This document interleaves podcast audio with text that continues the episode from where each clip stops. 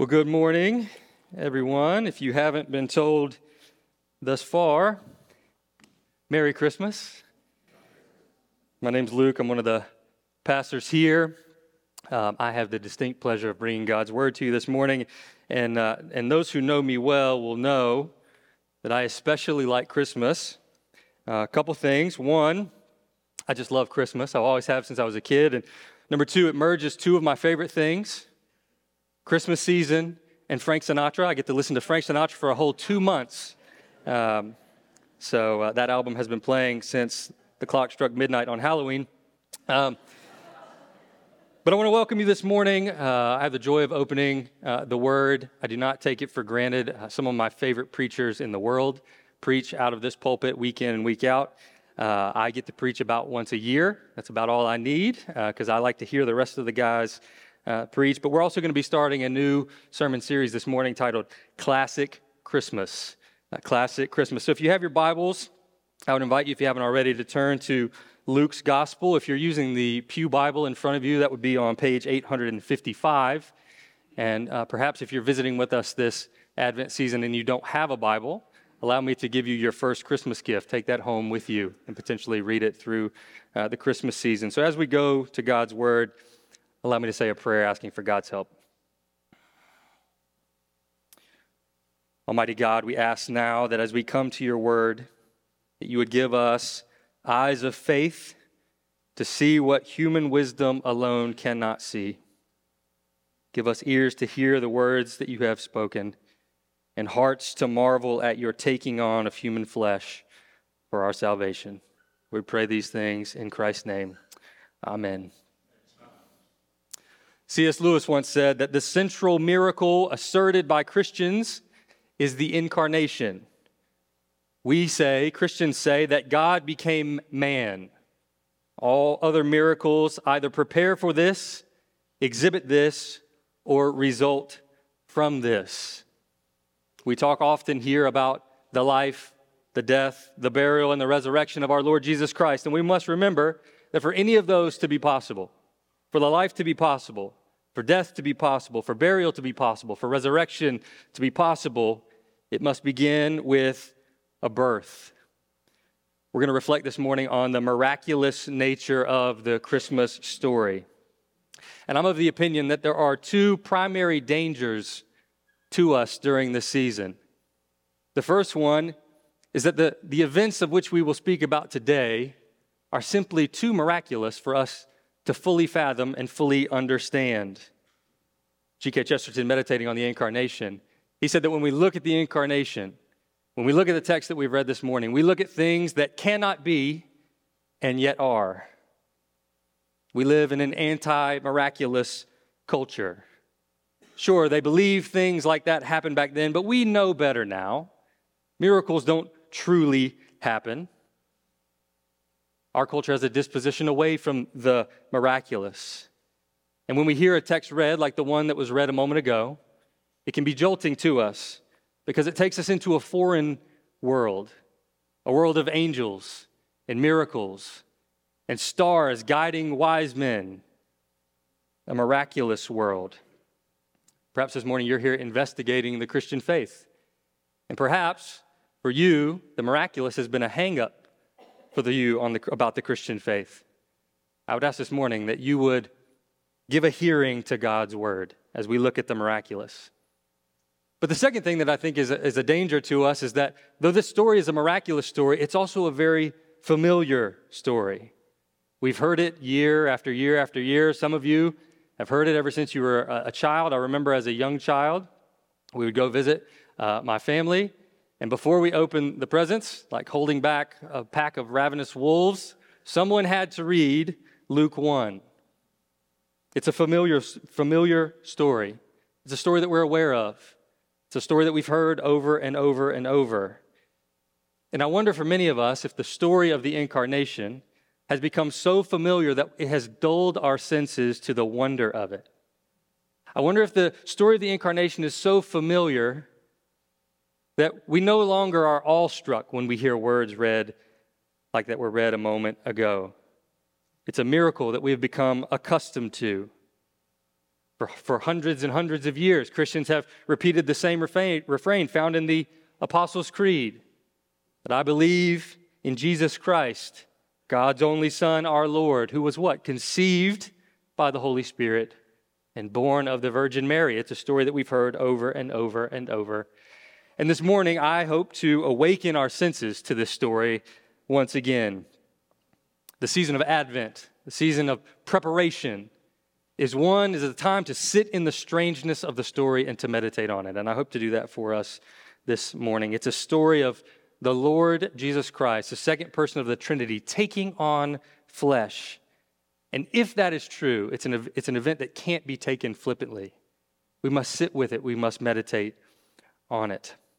So let's get to the, the narrative itself. I want to uh, highlight for us this morning the miracle of the incarnation. Look in your text down to verse 26 of Luke chapter 1.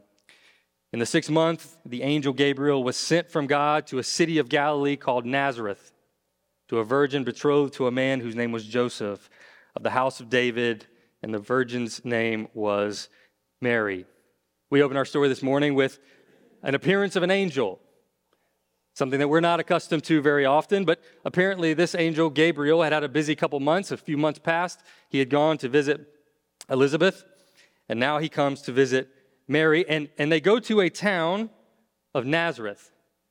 Now, this is a, a, strange occurrence for something like an angel, such a glorious appearance of an angel with such a glorious message to be coming to a town of Nazareth. This town is a, a town which could be, the inhabitants could be numbered in the hundreds. It would be somewhat like if I came to you and I said, Guess what? Something miraculous is going to happen. And guess where it's going to happen? It's going to happen in my hometown of Saxapahaw, North Carolina. some of you are saying, Where is Saxapahaw, North Carolina? That's my point exactly. More cows than people. Nazareth is out of the way, it's unimportant, it's non strategic. In other words, it is the last place you would expect a miracle like this to be announced. And yet, the Lord of all creation was announced in a small rural town of little significance. This brings to life Paul's words to the Philippians. You heard it in the prayer. I promise we didn't, uh, we didn't plan this, but Phil prayed this. I want to read uh, from the King James Version because I think it highlights a different aspect of this. Paul speaking to the Philippians of talking of Christ says, Who, being in the form of God, thought it not robbery to be equal with God. Who, though he was all things equal with God, is the way that, that Phil read it earlier. But verse 7 but made himself of no reputation, and took upon him the form of a servant, and was made in the likeness of men. Took upon him of no rep, uh, reputation. To come to be announced in a town of Nazareth is to be announced in a town of no reputation. And I think, as we talked earlier about the familiarity we have, one of our challenges is that we have forgotten just how high and exalted God is and the, and the juxtaposition between how high he is and how low he came for us. We should be awestruck by this. It would have been condescension enough. It would have been humility enough had Christ come in the flesh and ruled as an emperor and taken over the entire world. But it is condescension on the highest level, humility of the highest order to be announced in a town of Nazareth. Then we continue. And he came to her and said, Greetings, O favored one, the Lord is with you. So this angel arrives and, and, is speaking to Mary. She's probably just going about her day. And we find out a couple things here. We find out, number one, that Mary is betrothed to a man named Joseph. Now, betrothal in this context would have been uh, similar in some ways to our form of engagement, except the only way that you could end a betrothal was through divorce. So it was a more serious kind of legal uh, connection between these two. But the marriage has not been yet consummated. They haven't been legally married and they have not consummated the marriage. So we find out that Mary is a virgin. Then we also find out that her betrothed is Joseph, and Joseph is of the line of David, of the house of David. Now, those are the facts, but what are the significance of those facts?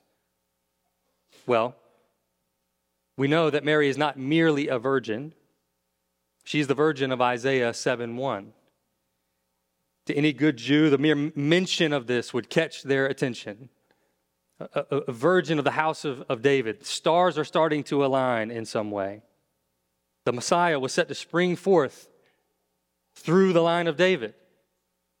The virgin shall conceive and, and, and bear a child through the line of David. We see this in Psalm 89, verses 35 and 36, where God speaking to his people said, I will not violate my covenant or alter the word that went out from my lips.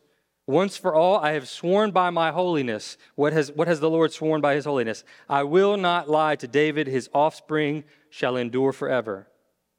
Or Jeremiah 25, 23 5. Behold, the days are coming, declares the Lord when I will raise up for David a righteous branch. And what will this righteous branch do? He shall reign as king and deal wisely. He shall execute just justice and righteousness in the land. In his days, Judah will be saved and Israel will dwell securely. And this is the name by which he will be called. The Lord is our righteousness. Born of a virgin in the house of David. We can see this in Matthew 22 verse 42, Mark 10 verse 47, Acts 2:30, Romans 1:3 over and over and over. If we've read our Old Testaments, our radar should be going off that there's something special about this child, something unique about this child. In other words, friends, Mary fits the criteria. Perhaps not in the way you or I might think, not in the way you or I might write the story should we were writing it, but Mary fits the criteria to fulfill the Old Testament prophecies. In other words, the shoe fits. Gabriel continues Greetings, O favored one, the Lord is with you. Now, I want you to imagine this scene. Mary is likely a young teenage girl, a young unwed girl to whom an angel appears and says, Greetings, O favored one, the Lord is with you. Greetings, O favored one, the Lord is with you. And we know from knowing the rest of the story that Mary is given the distinct honor of being the earthly mother of our Lord Jesus Christ. There was only one woman given the honor of bearing the incarnate Savior in her womb. Only one woman who nursed the Lord Jesus Christ at her breast as a child.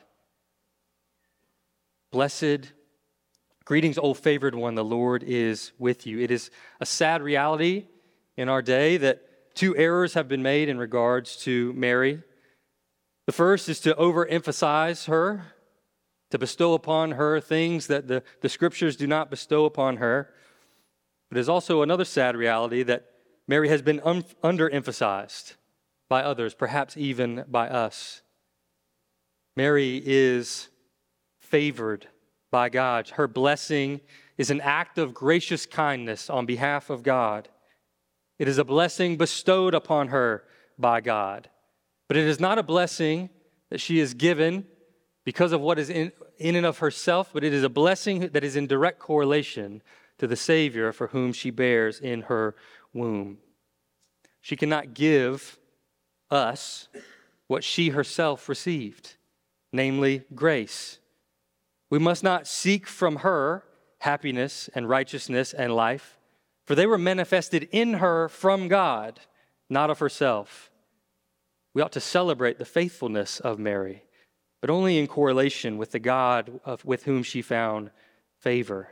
She will be great because of the child she bears. And the text continues. We will see what is this child like. We see uh, Mary in, in, in a kind of normal reaction. Verse 29 She was greatly troubled at this saying, trying to discern what sort of greeting this might be. And the angel said to her, Do not be afraid, Mary, for you have found favor with God. Behold, you will conceive in your womb and bear a son, and you shall call his name Jesus. And what will this son, what will Jesus be like? Well, first of all, he will be great. Friends, again, it is so strange Something so great would come into the world in so lowly a fashion. Something so great would arrive in a context so lowly and unimpressive. So, so something so high and lifted up would come into the world in such a low way. That seems strange to us, but not to God. For God is the one who chose the weak things of the world to shame the strong. Jesus was enunciated in Nazareth born in Bethlehem. He died a death on a Roman cross. He went to the lowest of low, burial in a tomb. These things are not markers of strength. These are not what we would commonly associate with greatness, but it is of these that the God of God, the King of kings, the Lord of lords would condescend to take on for our sake. And though he may appear lowly in form, he was and is and forever will be great. Spurgeon said of this is, is it not proven that he is great? Conquerors are great, and yet he is the greatest of them. Deliverers are great, and yet he is the greatest deliverer. Liberators are great, and he is the greatest liberator. Saviors are great, but he is the greatest Savior. He will be great. Not only this, but he will be called Son of the Most High God. Now, we can, we can kind of lose the association with this because when, when I come to you and I talk to you about my son, you don't equate my son with me necessarily. But in this culture, to say that someone was the son of someone else was to equate them, to, to, to make them equal with one another. So when Gabriel says he will be called Son of the Most High, what is he, what he is saying is that he is claiming the same thing in this statement in seed form that Christ would say throughout his life and that the apostles would say throughout their lives that Christ is the image of the invisible God, the exact imprint of God's nature. This is one of the earliest associations of Christ being equal with God. When Jesus says, I and the Father are one, this is that message in seed form. He is Son of the Most High. That's who he is. But what will he have? The Lord will give him the throne of his father David. Jesus is the king who will sit on the promised throne of David. Perhaps you, uh, you caught the, the song that we sang Born thy people to deliver, born a child and yet a king, born to reign in us forever. Now thy gracious kingdom bring. Jesus is the king. He is the king of 2 Samuel chapter 7, verses 12 through 17. If you're familiar with this text, this is uh, God's covenant with David. Nathan comes to David, and God gives Nathan this, this word to say to David. He says uh, in, in, verse, in verse 12, When your days are fulfilled and you lie down with your fathers, I will raise up an offspring after you who shall come from your body, and I will establish his kingdom. Are you making the associations yet? He shall build a house for my name, and I will establish his throne of his kingdom forever. I will be to him what? I will be to him a father, and he shall be to me a son. My steadfast love will not depart from him as I took it from Saul, whom I put away from you before you and your house and your kingdom shall be made sure forever before me. Your throne shall be established forever.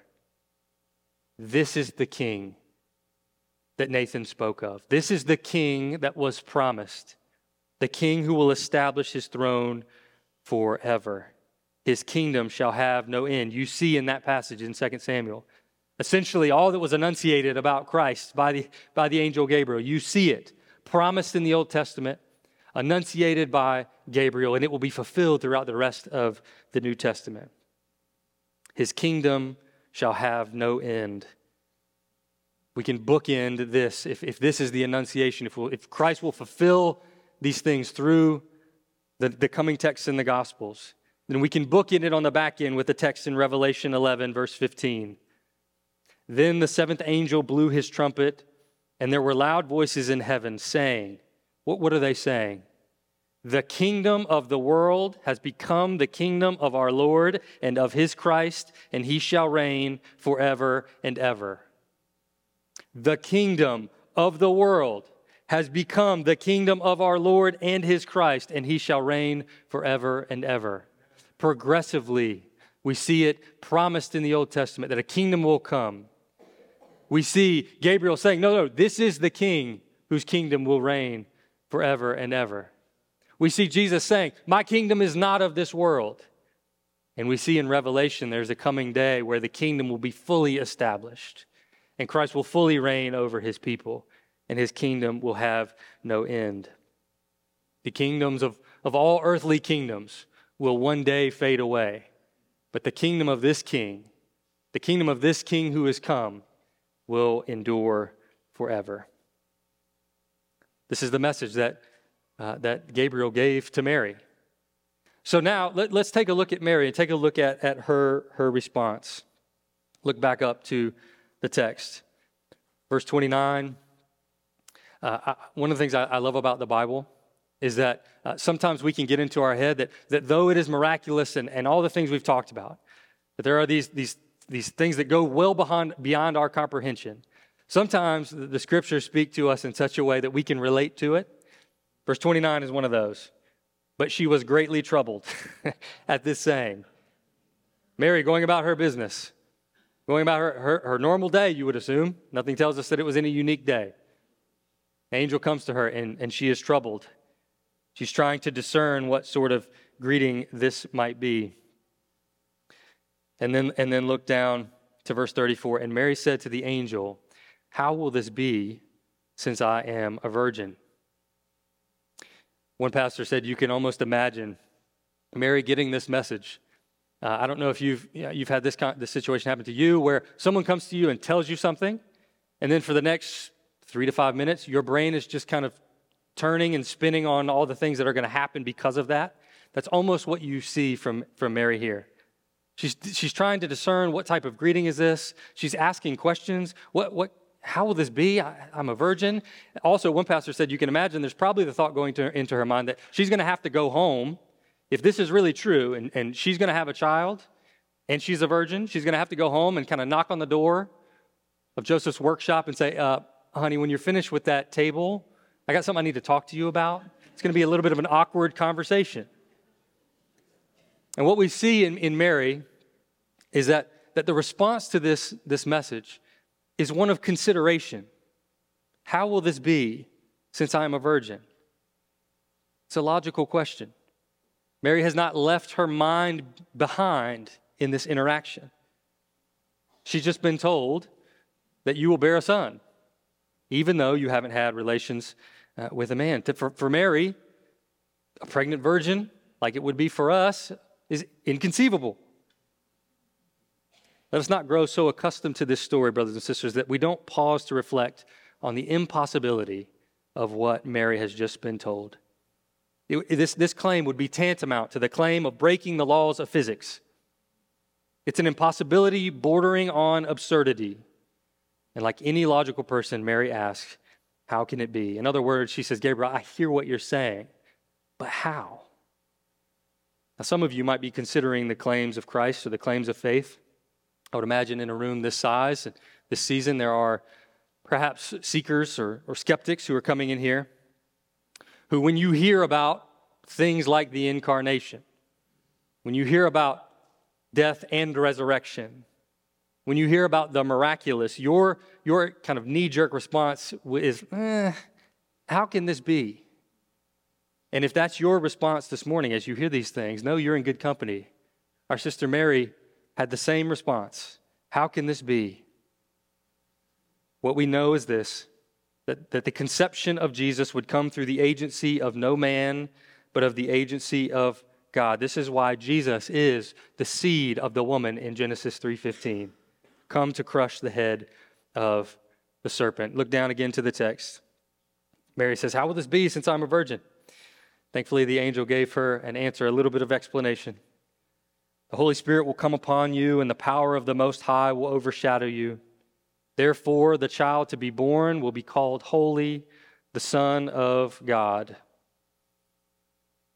What we know is that the Holy Spirit would so surround, so encompass Mary as to cause her to conceive. We may not be able to fully comprehend it, but it does call to mind the echoes that we've heard throughout the scriptures perhaps the cloud that, that enveloped the tabernacle to protect his people, the cloud which enveloped Jesus as he is transfigured, and even the Holy Spirit coming to dwell within us. These things we don't know exactly how they work themselves out, But we know it is an act of the Holy Spirit. It's a mystery, it's a miracle. It is God breaking into the world. And it is at this point, friends, that we must do what has always been asked of Christians. We must marvel at the miracles of Christ. Our religion is a, is a religion of miracles. Remove the miraculous, and you no longer have an authentic Christian faith. You may not have a Christianity dev- devoid of the miraculous conception of Jesus. And like most miracles, we, we need not master them, we must marvel at them. Gabriel gives her uh, another, another, uh, another example. You need only look to your uh, relative Elizabeth. You kind of feel bad for Elizabeth because what, what's implied here is that she's known as the old barren one. She's old and she doesn't have a child. And Gabriel says, if you go to her now, you'll see that, that she's, she's six months pregnant. She's showing at this point. Another miracle. You need another miracle? There's your other, there's your other miracle. God is a God of the miraculous, Mary, and, and Elizabeth, your relative, is proof positive of that point. And then we see the, the text kind of come to a, a finale of the message in verse 37. For nothing will be impossible with God. Nothing will be impossible with God. What, essentially, what Gabriel says here is Mary, you're correct. You are correct. With man, virgins don't become pregnant. With man, barren old women do not bear children. But with God, nothing is impossible. There are some translations that translate this phrase, uh, nothing will be impossible. They translate it like this They say, No word of God shall be without power. No word of God shall be without power. In other words, none of God's promises will fail. Whatever he says will come to be. The serpent's head will be crushed, and if it takes breaking through the laws of scientific reason to do that, nothing will be impossible with God. There is nothing beyond his capability. There's a song we sing here often that says, His history can prove what? There's nothing he can't do. He's faithful and true. Friends, consider this for a moment. If we believe in a God who created all that there is, ex nihilo, out of nothing, he needed no materials. He simply spoke and it was.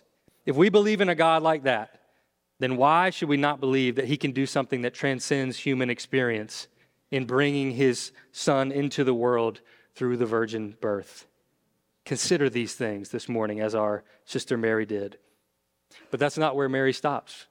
She considers, and then secondly, her response is a response of submission and acceptance. Look to verse 38. And Mary said, Behold, I am the servant of the Lord. Let it be to me according to your word. And the angel departed from her. Mary's response is one of humility, it's a response of submission. It takes the posture of a subject, not a master. Now, we have no evidence that Mary had any other information other than what is given to her here by the angel Gabriel. It's not a lot to go on. Friends, I invite you to learn from our sister Mary. When we listen to God, we ought to do so with humility.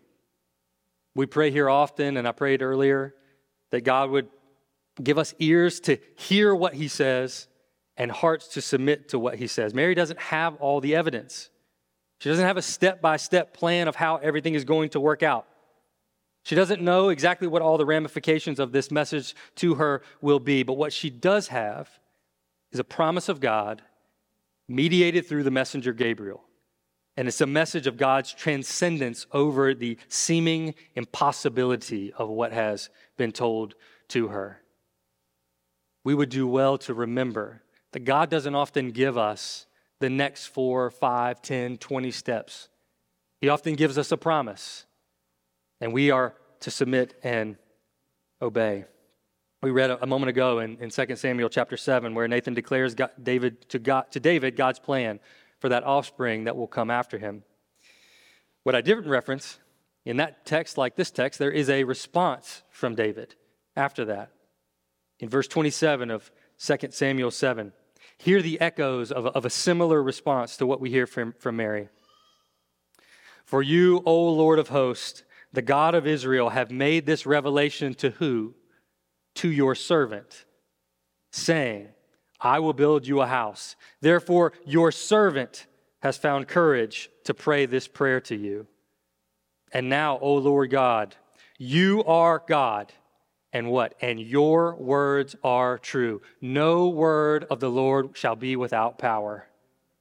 And you have promised this good thing to your servant. Now, therefore, may it please you to bless the house of your servant so that it may continue forever before you. For you, O Lord, have spoken, and with your blessing shall the house of your servant be blessed forever.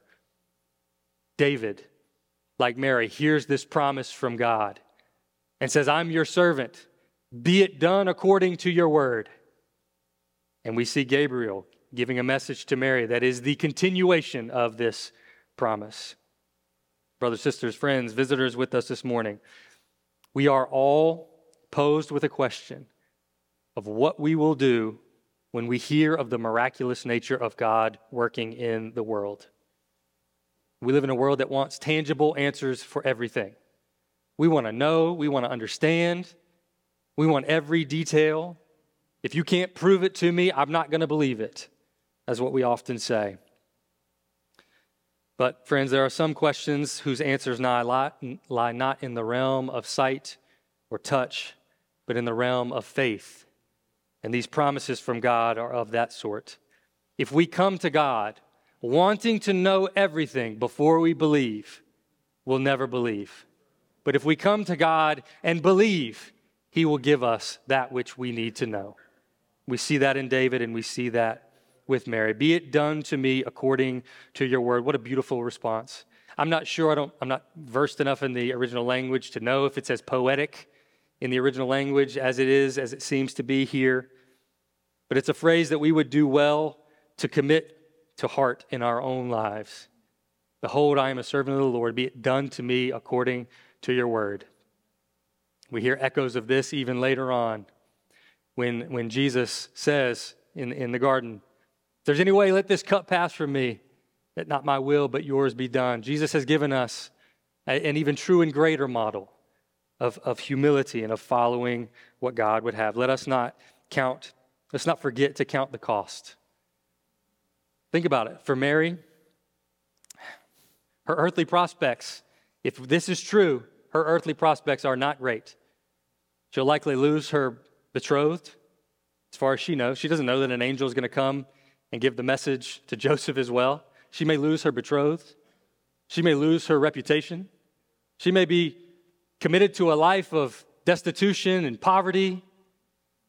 She may be rejected by all those of her people.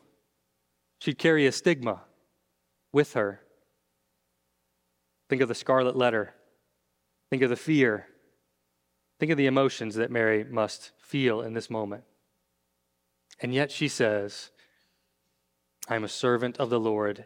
Let it be to me according to your word. And we would do well to remember that the birth of Christ, that Christ's coming, inaugurated in the flesh a kingdom that he would take to the cross and he would say, It is finished on the cross. The birth of Christ is, is an event in, in history. It is a gospel message that the same gospel message that was given to Mary that there is a God who came, took on flesh, lived the life that, that we could not live and died the death in our place that, that we deserved, that we might be made right with God, that we need only turn from our sins to put our trust in this promised King whose kingdom will know no end and we can have right relationship with God. It's a miraculous thing. I think one of the reasons we may have grown dull to the miraculous, the miraculous may become overly familiar to us because we forget that it is miraculous that any of us have come to know Christ by faith. It's miraculous that any of us have seen and tasted and seen of this message. As I look out this morning, I know many of you I've had conversations with, and you've told me something about yourself. You've said, I was once dead and now alive. And in my book, dead people coming to life is miraculous. And it, and it can be so because of the King who, who came for us, who took on human flesh for us that we might be made right with God. So I would encourage you this Christmas season. If you're not a Christian here, perhaps you've started coming through the holiday season. Welcome. This is a safe place for you to evaluate the claims of Christ.